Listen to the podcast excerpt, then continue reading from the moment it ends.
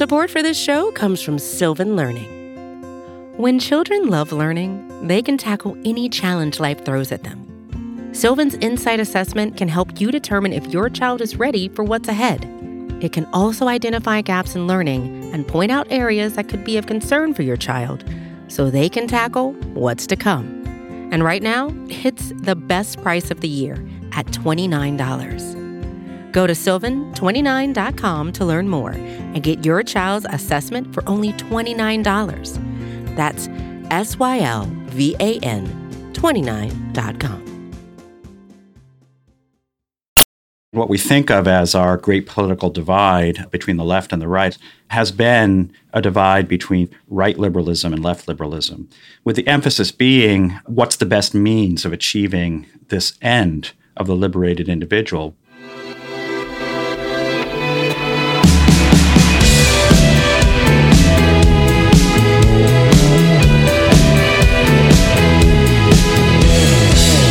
Hello, welcome to Ezra Klein Show on the Vox Media Podcast Network. The Ezra Klein Show, which is now twice a week.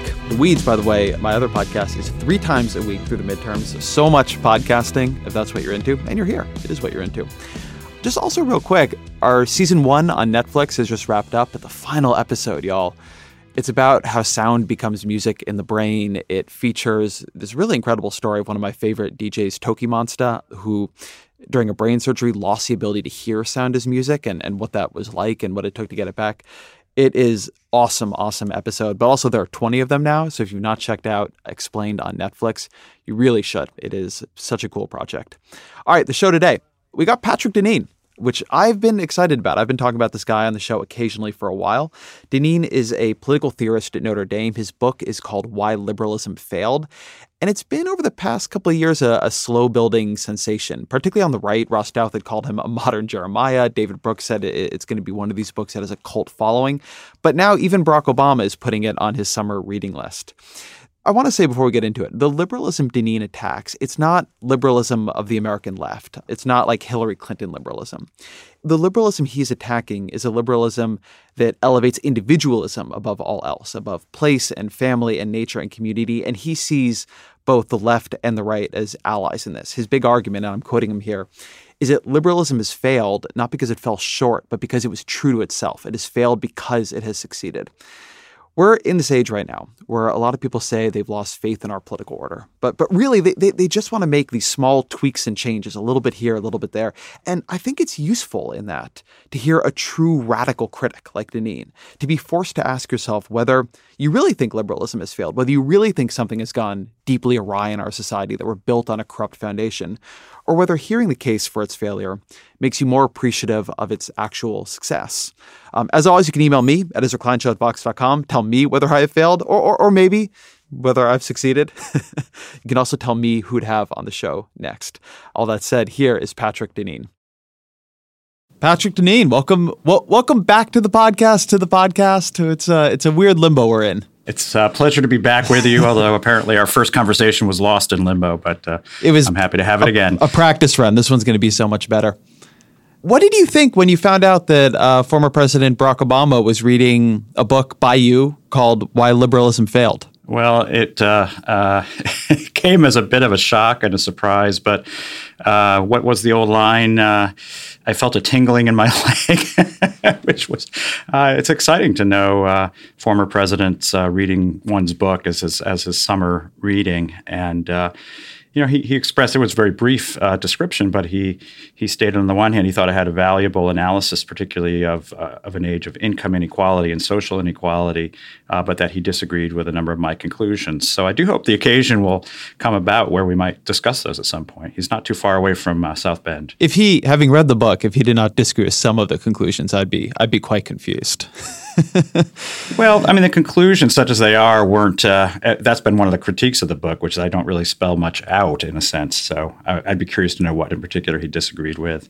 Well, let's start with the, the core analysis. Um, make the case to me that liberalism has failed. When when you say that, what do you mean? Well, the analysis was really a discussion of how a political philosophy has been realized. And as it's been more perfectly realized, it's been shown, I think, uh, increasingly shown to be really unsustainable, not to conform in some ways to the reality uh, of what it is to be a human being. It's premised on the kind of core belief that human beings, in their purest natural form or their ideal form, are liberated, autonomous, freely choosing, self making individuals. And while this was only a theory at the time it was written, 500 years ago or more, uh, we've recreated the world in many ways uh, in order to realize this human being. And it's required a massive apparatus of both state and economics and a transformation of society as a whole.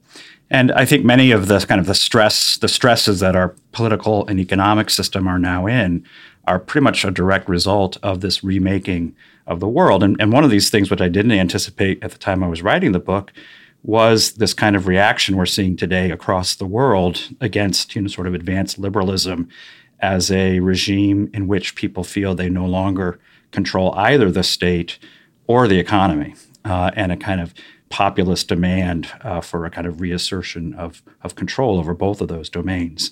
So the book, in some ways, has gotten a lot more notice than I anticipated because, in some ways, my analysis has been outstripped by what's been going on politically. But uh, the analysis wasn't about a particular moment, but really about a kind of internal logic of liberalism. We should talk a little bit about what liberalism means in this context because I think a lot of listeners will be familiar with it as describing one side of a political debate, right? There's liberalism and there's conservatism.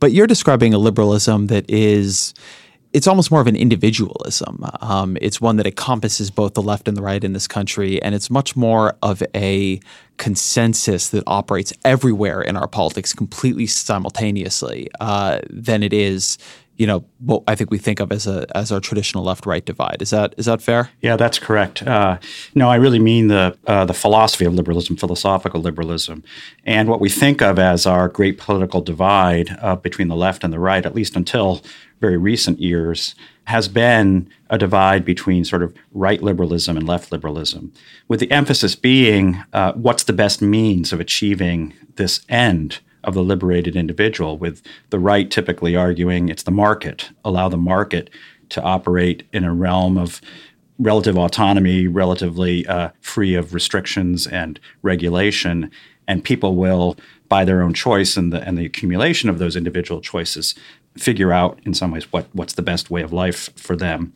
And with the left, it's been uh, the emphasis has been on the state as the provider for the means, particularly of equal opportunity, that allows people, again, to pursue their ends largely through the impersonal medium of the state. And what both of these mechanisms really effectively do is to depersonalize um, the relationship of citizens to one another. It, they both operate as sort of depersonalized mechanisms that relieve us of the duty of having actual obligations and duties to each other.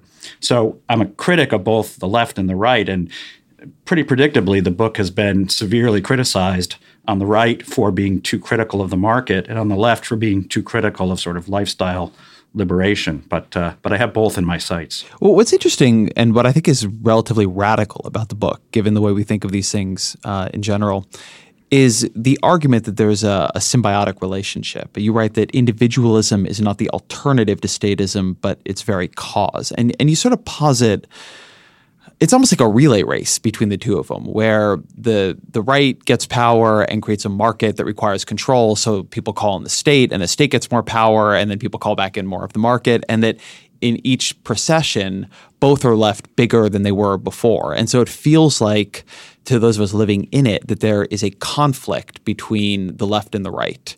And there is. There is a, a, legitimate conflict playing out at all times. But that viewed from this other perspective, viewed from outside the system, what you're seeing is a form of a cooperation actually between the left and the right that, that, that both end up serving the purposes of this broader kind of historical liberalism that um, needs you know needs the two of them to keep creating the conditions for the for the other side to keep growing in order for the entire thing to keep growing. And, and that's a very different way of understanding the what what is happening in our politics in an ongoing way yeah, you've actually stated um, probably better than I could, really one of the core arguments of the book, which is precisely this kind of mutually reinforcing symbiotic relationship that we sort of focus all of our attention on the ongoing battles between the left and the right without ever really noticing how they are kind of more deeply motivated and animated by a kind of common project. And you describe this well that, you know, one of the effects of this is the advance of one side calls forth a kind of reaction from the other side, which ends up not actually changing this trajectory, but um, extending it. Uh, you know, one example of this, and this was, you know, this is an analysis that's fairly old, but it's always worth remembering in this context. This was uh, this was arguments made by Christopher Lasch back in the 1990s, which uh, the at the very moment when you know someone like Ronald Reagan was arguing for the defense of family values, he was also arguing for you know the opening of and you know sort of a completely free market uh, without ever really reflecting on the ways in which this kind of cowboy marketplace is actually destabilizing to families and destabilizing to the kind of communities in which families typically flourish. And that's the kind of analysis that I think is helpful in elucidating what I think is the deeper symbiosis between these two apparently opposite sides. So I wanted to lay that out because to me there's there are these two arguments happening in the book, and one I think is quite persuasive, and the other uh, I, I, need some convincing on. So I almost feel you could separate the book into why liberalism, right? And that's kind of the conversation we've been having. Like, how is liberalism? What what is it? How is it advancing? And then there's this issue of failed. And we're certainly living in a pessimistic time, a time of populist backlash in different countries. And yet, the, the argument for failure it requires it to be tested against something. So make the argument for failure itself. When, when I look at this system that is liberalism, why should I not take, say, the Steven Pinker view that it has created more total human flourishing and growth and prosperity than ever before? And actually, the problem is that we just don't appreciate the age we live in enough. That the problem is that we're looking at it through these grim glasses, um, and that there's no, you know, there's always things that could be better, but but failure is quite a brand to apply to something that uh, you know, has created a world with a lot less infant mortality and a lot more, you know, individual choice and a lot more political and personal freedom and a lot more prosperity than any that we've seen before. Yeah, no, I mean, uh, all of these are, you know, statistically uh, incontrovertible, and uh, and you know, Pinker has been posed as one of the counterpoints of my own argument. I don't know if you saw, you might have seen uh, Andrew Sullivan's juxtaposing of our two books, and which I greatly appreciated because Sullivan is not someone I would typically think about as a kind of ally necessarily of my view. And yet, uh, having read those two books, I suspect back to back, he concluded that uh, while Pinker was sort of right about the statistics, he wasn't right about the sort of the deeper sources of both contemporary anxiety and the deepest sources of human satisfaction. It's clear that human beings need and require basic material goods to survive and even to flourish. And uh, and and and that's certainly the case. And we can we can take great joy and satisfaction in the increase, particularly in the parts of the world that have experienced such great poverty for so very long.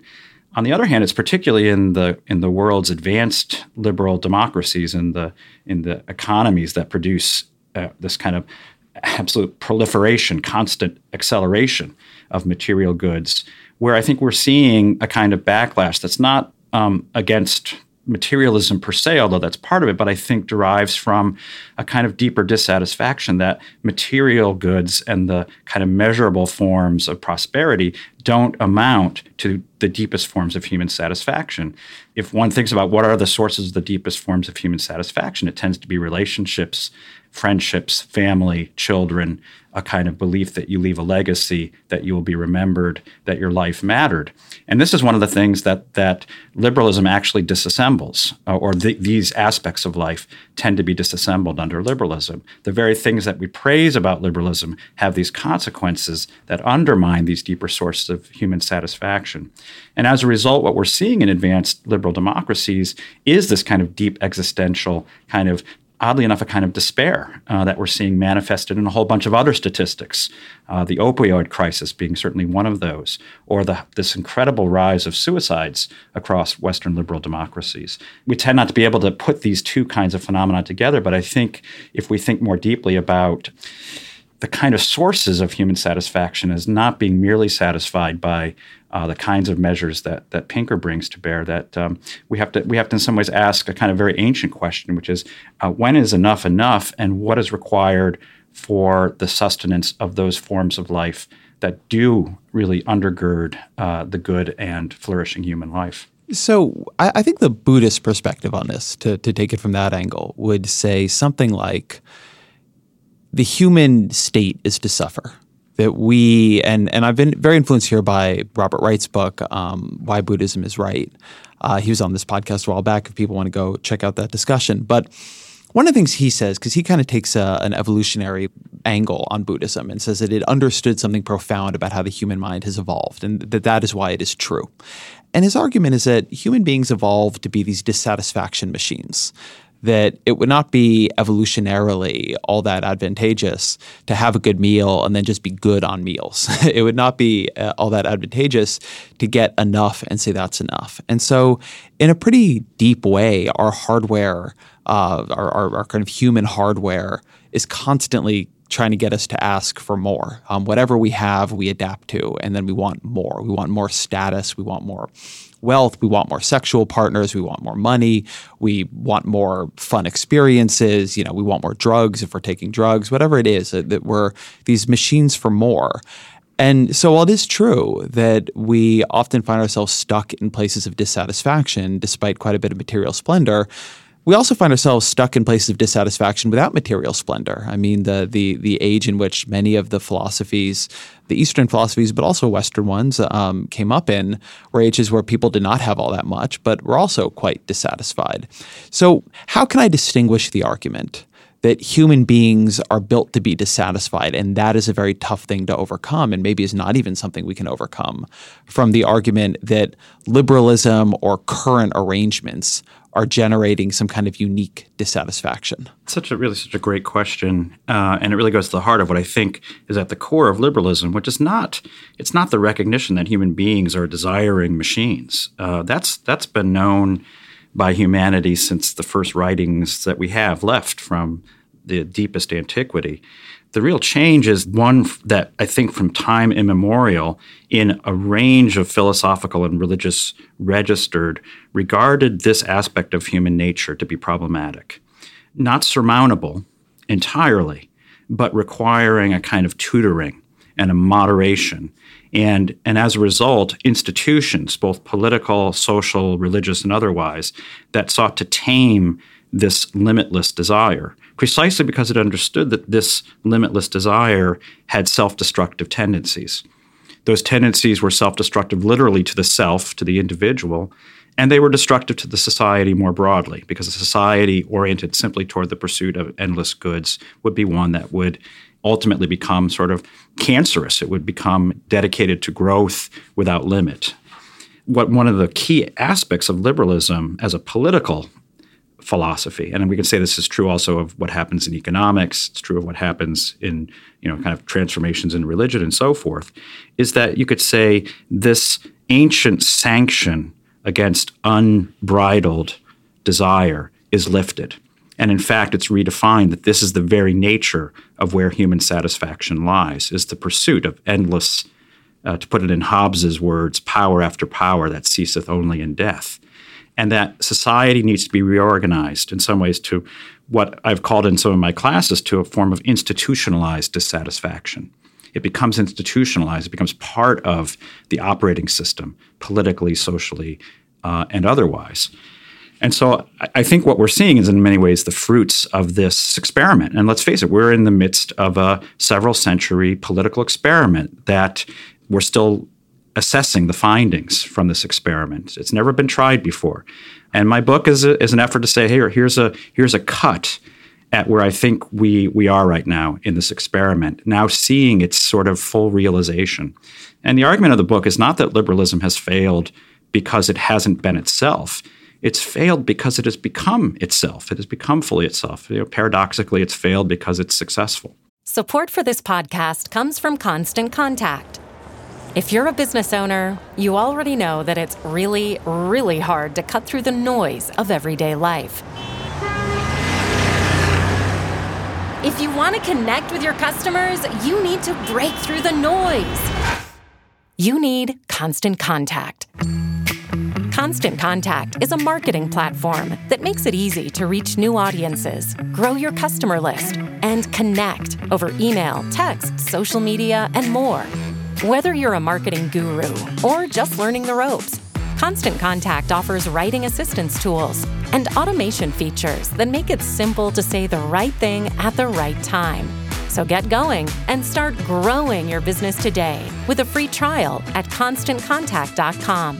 Just go to constantcontact.com right now. Constant Contact, helping the small stand tall. ConstantContact.com. if I understand what you're saying here, because I think this is really interesting, what you're saying is that the reason liberalism has worked, to the extent it has worked, to create all this prosperity, to drive so many human civilizations forward to, to the degree it has, is it it aligns with some pretty fundamental parts of the human animal. It aligns with our desire to have more. It aligns with our status competitions. It it it, it takes what we are and supercharges it. Right. It's a philosophy of it's a philosophy that is kind of in compliance with our desires and that takes our desires as profound and important and, and, and worthy of being supercharged.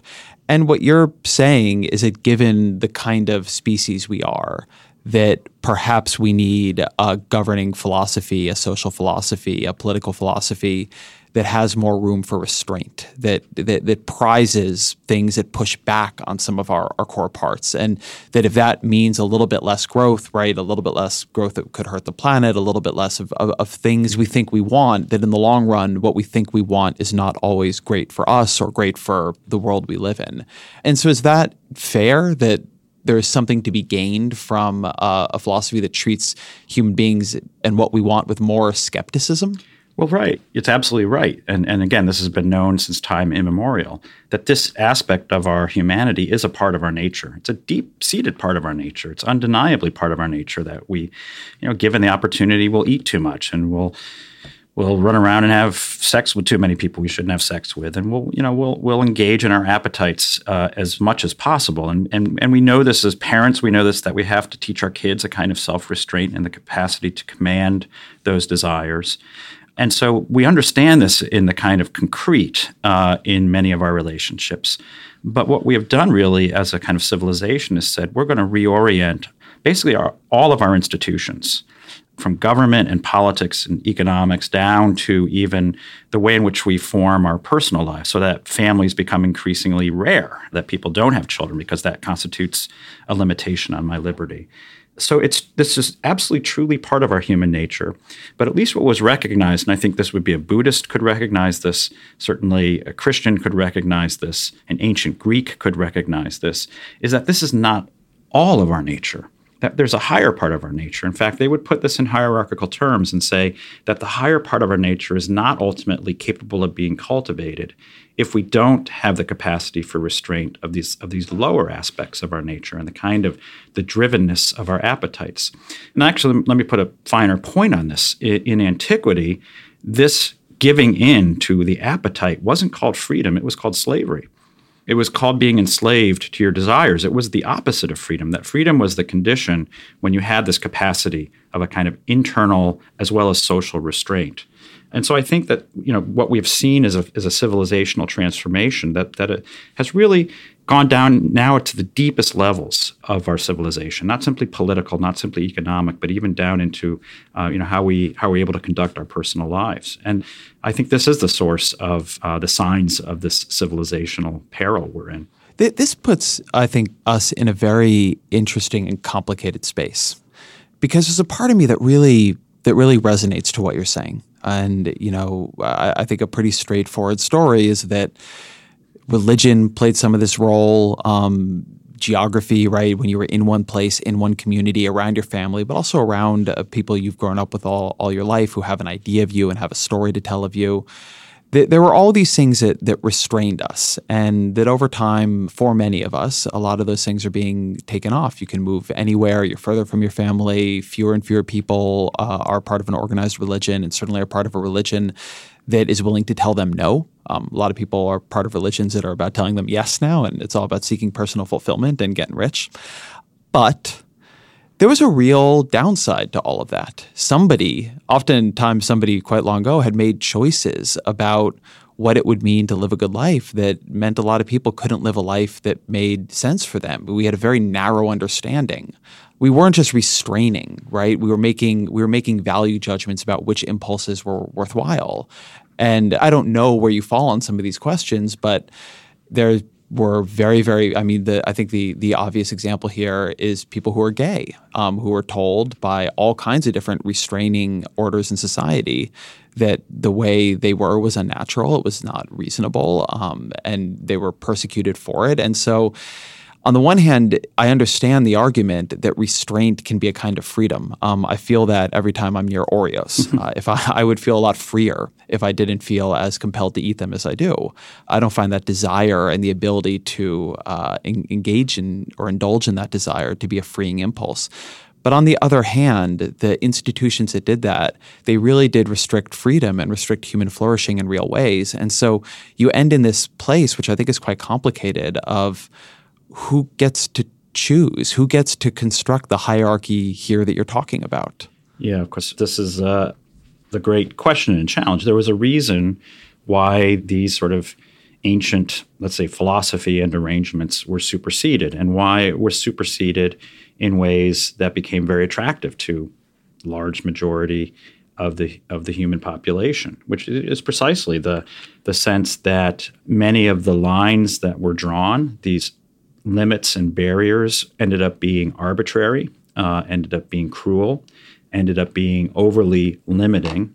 And it's not the ambition of my book to say what we need to go to what we need to do is go back to the 15th century. I mean, I do have readers who actually do want that, um, and they think I'm their ally. But in this sense, I'm not. Uh, I do conclude the book by saying we have lived through this time of liberalism, not to simply roll it back, but to move forward from it and to, I think, gain valuable lessons from it as well.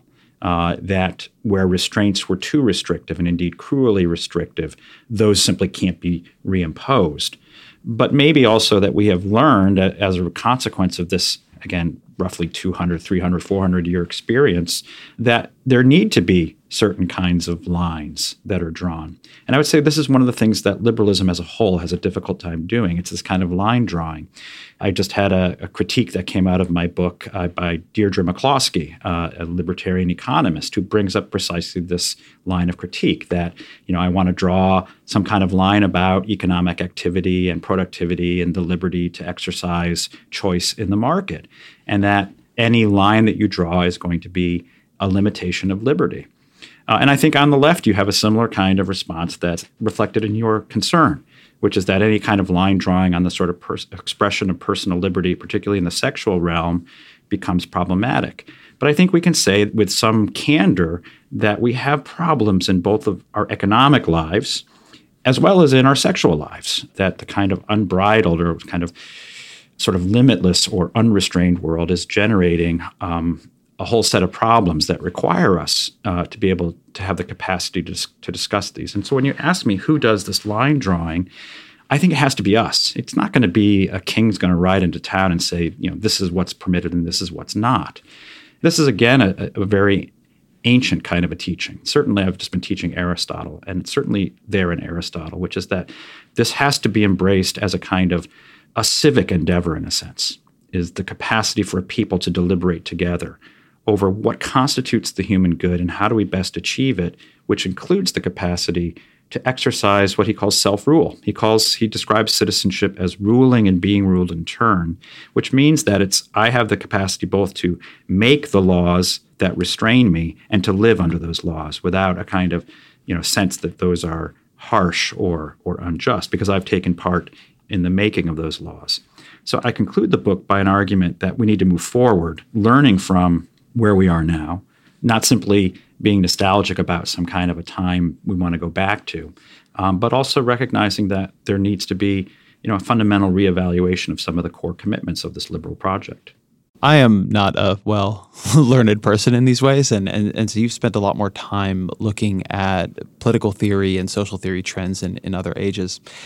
Something that I sense when I read about the 60s or about the age of the founding fathers or when I read Aristotle is that we have a pretty impoverished discussion about what it means to live a good life or even to be a good society now compared to other times, a, a sort of narrow discussion about that. 60s and 70s, it was not a particularly uh, religious discussion in a lot of ways, but it, there was a quite radical discussion happening about what kind of society was a good society, um, and that seems to have been effectively transmuted in you know the baby boomers really fell out of it at some point into just a pretty straightforwardly consumerist society. You know, when you go back to the to, to the founding fathers, the, all their discussion of political theory is very interwoven with discussions of what it means to live an upright life and what it means to be a good society and you know what are the natural laws that human beings should be building governments to accord to there's something about the way in which we've lost that conversation. We've not lost an, an angry and rollicking and interesting political conversation. We've not lost a, a technological conversation. We've not lost a conversation about the future. But we seem to have just stopped talking about what it means to be good uh, at the level and to the extent and in the societal way we, we did before. I'm not saying there's no one doing it, but but uh, it does seem impoverished to me. And and first, is that true in, in your view? And, and and second, is that is that is that the triumph of liberalism? Is that the, is that just a byproduct of a of a dominant ideology that says such decisions are simply to be made by the individual, and, and that's that? Yeah, that's, I think that's exactly right. Uh, the reason we have this impoverished discussion is because, you know, use the sort of philosophic term, the question of the good is bracketed in liberal in liberalism. And that's in some ways one of its core aspects, which is that you come from an age in which, you know, this is what philosophers talk about, and this is what theologians talk about. What is the good life? Uh, you know, is it the life of the practical man, of the of the political human, of the contemplative human, of the economic human, and there's this kind of constant debate over whether uh, you know the life of honor or or wealth or pleasure is the best life. We can say that there was a lot of disagreement about this question, as as we would expect there to be, but everyone understood this was the question you had to answer if you were philosophically minded. And one of the things that, in a sense, liberalism does is to say, you know what, we can't decide. There's no way for us to settle this question. Let's put it off the table, and everyone will take care of this question on their own time. And what we're going to do is set up rules of the game which everyone can pursue this on their own. And as a result, interesting consequences, I think, one that you describe, which is it's not that everyone necessarily pursues their own idea of the good, which I'm, I'm, sure that lots of people do, but the question of the good is kind of lost as a viable question. And what takes its place is, I think, what we were talking about earlier, which becomes this um, institutionalized dissatisfaction. That in the place of the question of the good, what are we aiming at? What takes its place is this. It, it's what when, when Alexis de Tocqueville came to America in the 1830s, and he subsequently wrote his great book, Democracy in America. He describes Americans as driven constantly by the spirit of restlessness uh, which in the French was inquiet, the inability to be silent or still. And this is the result of a society in which to be still is in some ways to be constantly outstripped by or passed by somebody else, by whatever measure, the constant anxiety. And you know, I, this is you know in some ways the defining aspect of the kind of modern liberal human being. You know, I've been really privileged to teach at, at three great institutions at Princeton, at Georgetown, and now at the University of Notre Dame. And every one of my students, in a sense, has made it because they've gotten into the school of their dreams.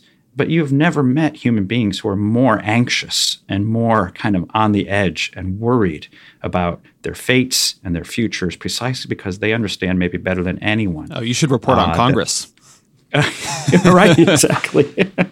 so I so in other words, I think the question of the good doesn't just get philosophically bracketed, it gets practically bracketed in the daily lives of human beings in ways that, again, would have once been, in a sense, institutionalized, right, rendered into a more visible way, uh, which again can can lead to debates over that question and rightful debates over that question. But it's important that that be a question. But but let me make the the liberal critique of this argument. So to restructure your argument in a slightly different way, but in a way that I think is true. If it's not, please interrupt me and tell me where I'm getting it wrong.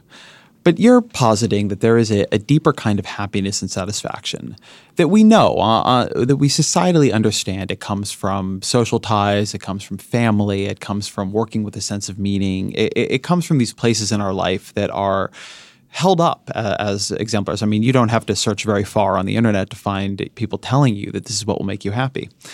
And there have been and continue to be all kinds of experiments and, and, and, freedoms in which you could live more in these ways. I mean, we have had a lot of experiments with communal living. People are making choices to leave the towns they grew up in and go away and further away from their families. Uh, people could live in much bigger family units. We have bigger and bigger houses. You could get more members of a family under one roof. And yet, in places where we try that, people tend to move away from it. As much as if you listen to us talk about what would make us happy, it would seem that we would be going in that direction. We don't. And you know, you look at Israel and the kibbutzim have have faded in importance quite a bit in over the past couple of decades. Um, it's not like that took over over the country. Uh, and, and, so I, I think somebody who believes and, and doesn't even have to be that committed to it, but believes in some of the fundamental ideas of, of liberalism in the ways that you're talking about them right? In the ways that, that we do as creatures want to be happy and we want to be satisfied and we want to be calm and we want to feel loved. That it is not that the barriers are so high. It's not that anybody's making us do these things. We could choose social arrangements that, that accord to that. And the fact that when we do, they tend to not last. The fact that, you know, I chose to move away from my family, who I love dearly, but you know, and have every I, I have the means. I can move back to Irvine, California, where I'm from, but I don't. That that's telling us something really important, and and what it's telling us is that there's something in this view of what it is that creates meaning in life and gives us a happy life that when we try it, that view turns out to be false. It's one that we like to say but isn't true. Why should I not take that as a kind of killer critique of the theory? Why are the choices we make, if the end goal is a kind of deeply satisfied life, why, why are the choices we make not giving us information about what truly makes us satisfied? Yeah, that, that's that is the uh, uh, one of the one of the great challenges. Um, sort of reality seems to say otherwise. But at least let me challenge one of the, seems to me the underlying premise of the question, which treats in a way, it, it, in a sense, your question comes from kind of, it comes kind of from Locke, which is let's imagine human beings in the state of nature. Uh, and in other words, in a world of infinitely free choice and see how they're going to choose. And in a world of infinitely free choice, that's going to be, in a sense, to use uh, Cass Sunstein's phrase, that's going to be the choice architecture. The choice architecture favors choice and that that particular choice architecture always has to leave open additional choices so that you can in a sense never close the choice architecture.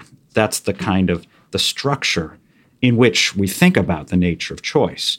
In that kind of a world for instance um, marriage as a permanent relationship until death do us part ceases to be a realistic option.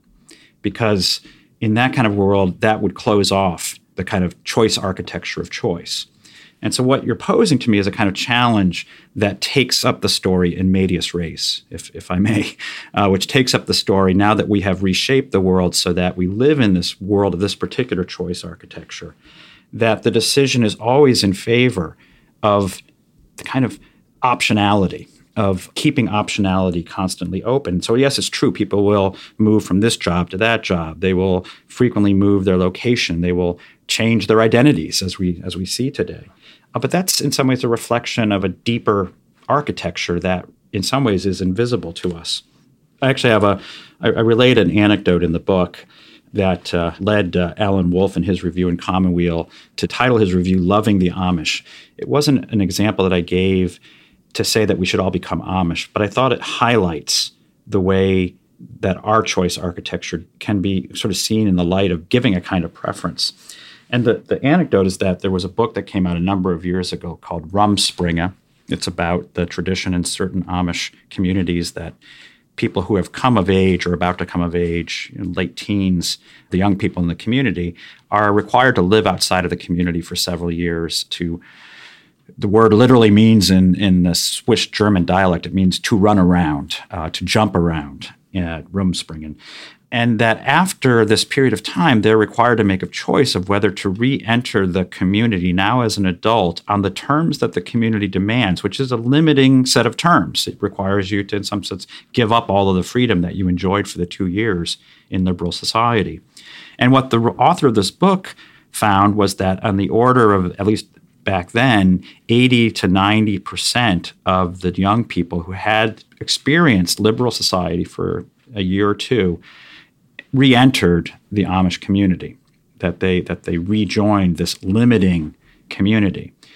And at the time that this book came out, I was teaching at Princeton University, and we were discussing this. A number of uh, colleagues and myself were discussing this book, and my colleagues, who are deeply liberal and in every sense of the term, were outraged at this uh, because they thought that this constituted some kind of uh, that this couldn't be a reflection of true choice that young people were re-entering the community at these rates recognizing that this constituted a limitation on their freedom.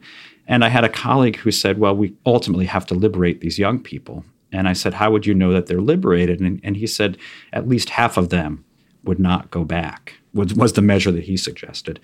So, one of the things that that conversation did reveal to me was the deep premise not that, in a sense, a liberal society values a choice that leads to a commitment, but rather to a choice that leads to near infinite constant choiceness, if I can put it that way. Well, one of the interesting things about this is that it raises a question of choice itself being a choice. And I yeah. recognize that this has just become an excellent podcast to listen to if you're high, but um, as it so often is. But I think that it is reasonable to look at that Amish example and say that people growing up in a very closed society, given at a certain point a limited opportunity to go out in a society they don't understand and necessarily have not been raised in, have not been acculturated in, do not necessarily have deep social ties in, and you know go experience that and see if you like it better.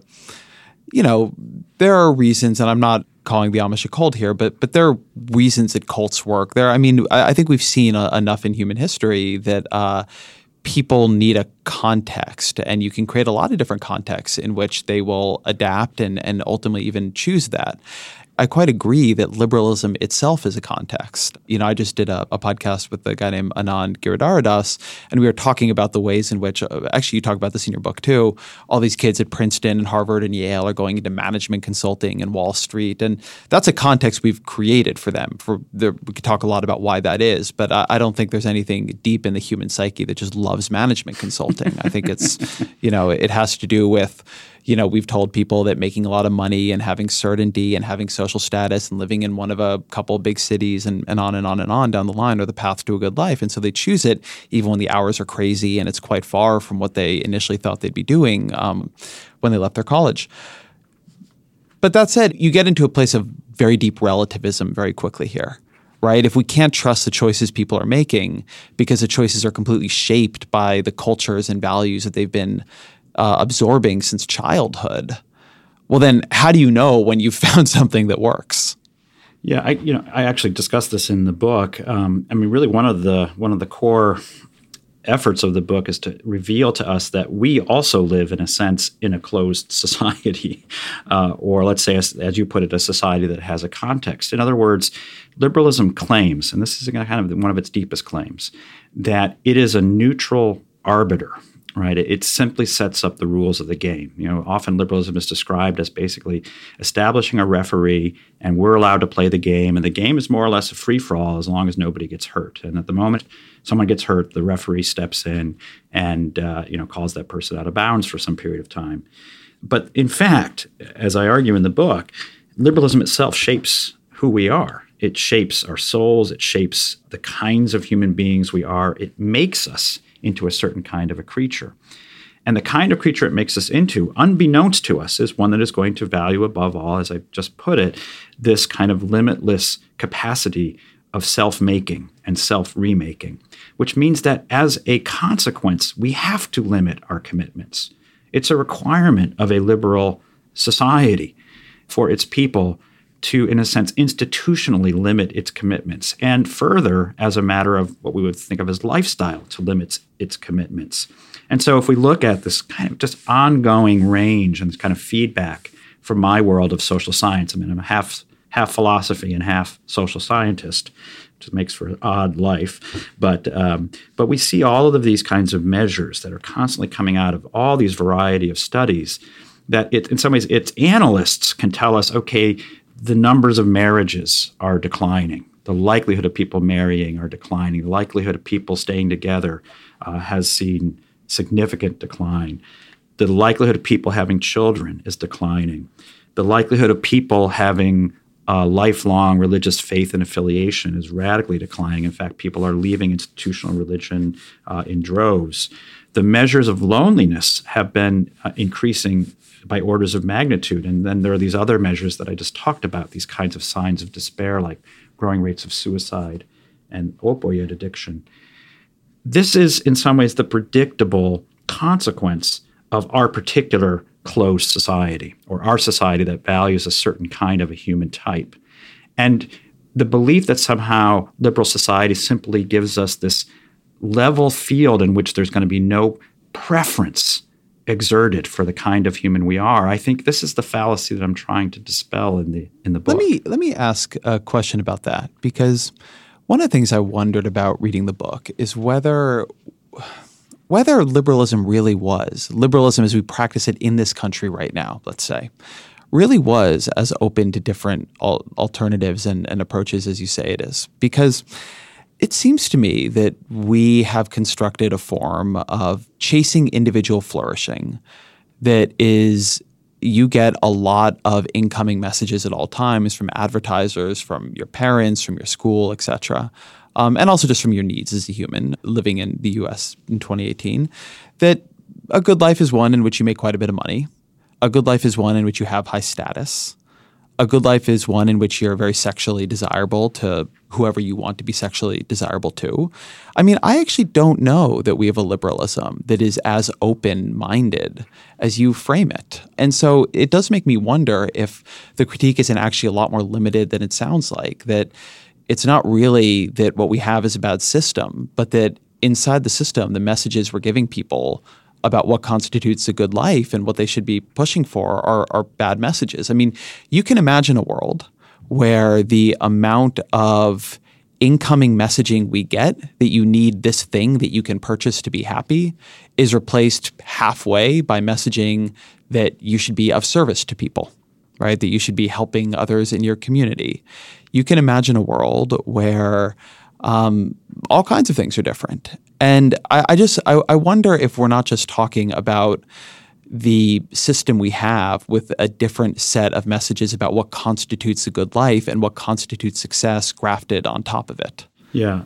Actually, your um, your counterexample, it seems to me, is very instructive. In which you talk about one can imagine a world in which service were placed on a higher pedestal, uh, I give I get invited to give a lot of talks, you know, talking about things that we're talking about today, and a number of these talks I give are in you know small college towns in, in some of the smaller towns and small cities you know across the country. And if I if I have time, I always like to if I can ask my guest to visit some of the downtown and to learn a little bit about its history. And even I always ask if I can see some of the statues in the town, which you know inevitably are you know, kind of you know, a certain number of presidents or maybe senators who made it big. But scattered throughout these towns are almost always statues to people who were great in that town, who contributed to that town, who were the people who you know helped build the libraries and the you know the concert halls, and who started you know local charitable organizations. Uh, and these were the aristocrats of, of their era. Know, usually like 19th century people who were the the kind of backbone, the sort of professional class of this society. And going back to the earlier part of our conversation, when I think today about what's the object or aim, if you've made it in America, and which is you know studying at an institution like the ones I've taught at, by large measures, what you're going to end up doing is going to live in a couple of the big metropolitan areas in our country and working for McKinsey or Bain or one of the consulting companies and, and so forth, or a big law firm, and live the kind of, as you put it, the life of money, status, uh, being sexually desirable, trying to stay healthy as long as possible. And I'm not going to condemn those things, but what I am going to say is what's striking to me, one of the consequences that strikes me of this, let's say, this liberal object or aim of what constitutes the good life means that we're no longer having those kinds of people in those kinds of places one of the things we do is we strip mine talent, this raw talent, and put it into the service of this global economic order with the promise that this will constitute the good life.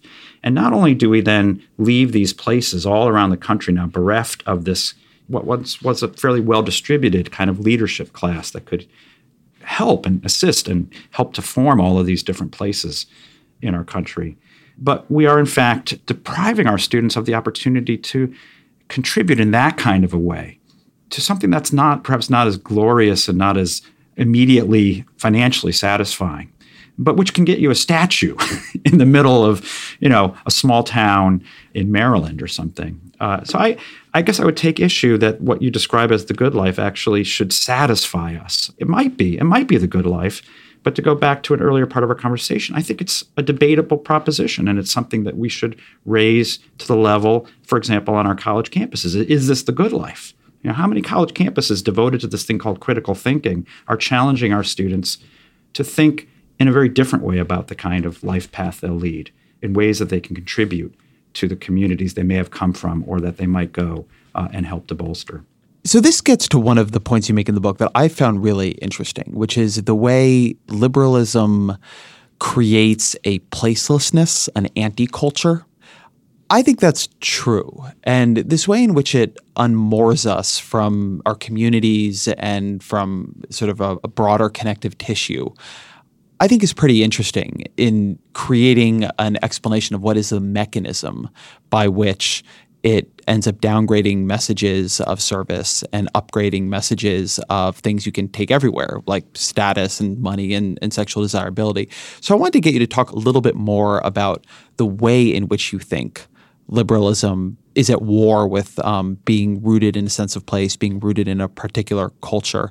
And I guess because I know we're coming to the end of our time here, whether or not you think that could be fixed, whether or not you think there's a version of liberalism as there was to some degree in the 40s, maybe when you have a lot of these people in those statues, whether that is something that we've just done in our era or whether it really is bred into the ideology. Yeah, this is um, in some ways the the part of the book that I was most vested in, uh, which is this discussion of the anti culture, as I call it in that chapter. And I talk about three features of what is, I think, a core element of liberalism, which is to really eliminate these things or this the context in which most human beings have lived in, which is a kind of thick culture. And a culture is a, uh, a kind of, let's say, a, a set of practices and traditions and way of being in the world that takes place and grows organically over a long period of time. And that obviously shapes how we think, how we speak. Culture is about language, it's about memory, it's about stories and traditions and so forth. And one of the core features of liberalism, and let, us go back to its origins in the in the state of nature theory of John Locke, is to posit that human nature, if we want, really want to see human nature, we have to see it in a um, I'm not even going to call it a place. I'm going to call it in a conceptual space that actually is placeless and timeless and relationless. And that's the state of nature. And this is what liberalism posits is the natural human being. And it posits it as a way of conceiving sort of what would we want to most sort of protect about this human nature, which is this capacity to choose and be the self making self.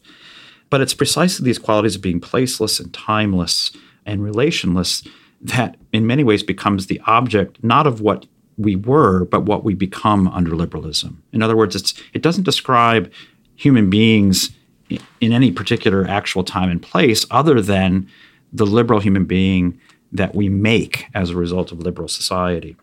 And as a consequence, equating this conception or orientation toward freedom, toward our liberty, as a human being that doesn't have a place, that's liberated from place and that's liberated from time, particularly from generational obligations, from seeing ourselves as part of a longer narrative and a longer story.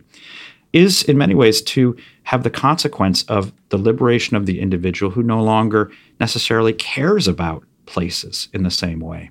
And, you know, I, I would say that a certain degree, and maybe even an extensive degree, of our environmental problems today isn't just the way corporations operate and the way that uh, you know the oil companies operate and so forth. And that's part of it, but a lot of it is because we, the people, no longer are vested in taking care of places where we think we're going to be for a long time and where we think our children are going to be for a long time. And you know, you can just simply move away once you've trashed a place. And in the same way, we don't have the same connection to generations that kind of culture would foster. And so that, you know, we sort of think it's okay if we just give our children the inheritance of massive indebtedness, which is the opposite of what you're supposed to give your children, uh, because they're going to take care of themselves. We don't have an obligation to future generations, just as we're not obligated to past generations. I think, again, these pathologies that we see in our context, that we see them as fundamentally disconnected from each other. We got this environmental problem over here, and we have this problem of student debt over here. I think these are really more, much more deeply connected to and ultimately have their sources in this, I think, distorted understanding of what human nature is. And so you conclude by asking would cultivating a sense of placefulness and timefulness, frankly, thoughtfulness, be an antidote to liberalism? And I would say this is one of the places where, if someone's wondering what is to be done, the answer probably isn't, at least in the immediate sense, of complete political revolution. That thought scares me quite a lot. But the idea of building a life in a place and building a life that's connected in time with others, thinking generationally, is a really good place to start in a way, living illiberally in the good sense of the term. That's a good place to start, and I think for us, a good place to end. So let me ask you the, the question that always closes this podcast, which is what are three books you've read that have influenced you that you would recommend to the audience? I think I've mentioned a few of them today. Um, Alexis de Tocqueville's Democracy in America. I teach it usually at least once a year. Uh, I'm teaching it now to a group of uh, juniors here at Notre Dame, and it never fails to help students see the water that they're swimming in that is otherwise invisible to them.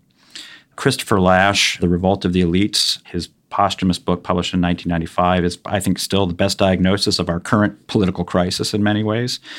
Uh, a third book, it's a good question. Oh gosh, uh, not, i have too many books around me that I'm forced to think about. Uh, a book about higher education that I like a lot. Anthony Kronman's book, Education's End. He's a Yale professor, and uh, he's somebody who's taught in their program of liberal studies, their program of um, I think it's called their uh, concentrated studies about a defense of the great books. And it's a wonderful book about, in particular, how the rise of the modern research university on the one hand and how the kind of rise of identity politics on the other hand have combined to kill uh, the, the core and the essence of a kind of liberal arts tradition. Uh, and while he writes from a, a, much more secular and different perspective than I would probably write from, uh, for all for that reason, it's all the more valuable because I think he can appeal across a lot of divisions in our society today in a defense of something that very few people are defending anymore, which is the liberal arts, that which makes us free. Patrick Deneen, thank you very much. Thanks for having me, Ezra. All right, thank you to Patrick Deneen.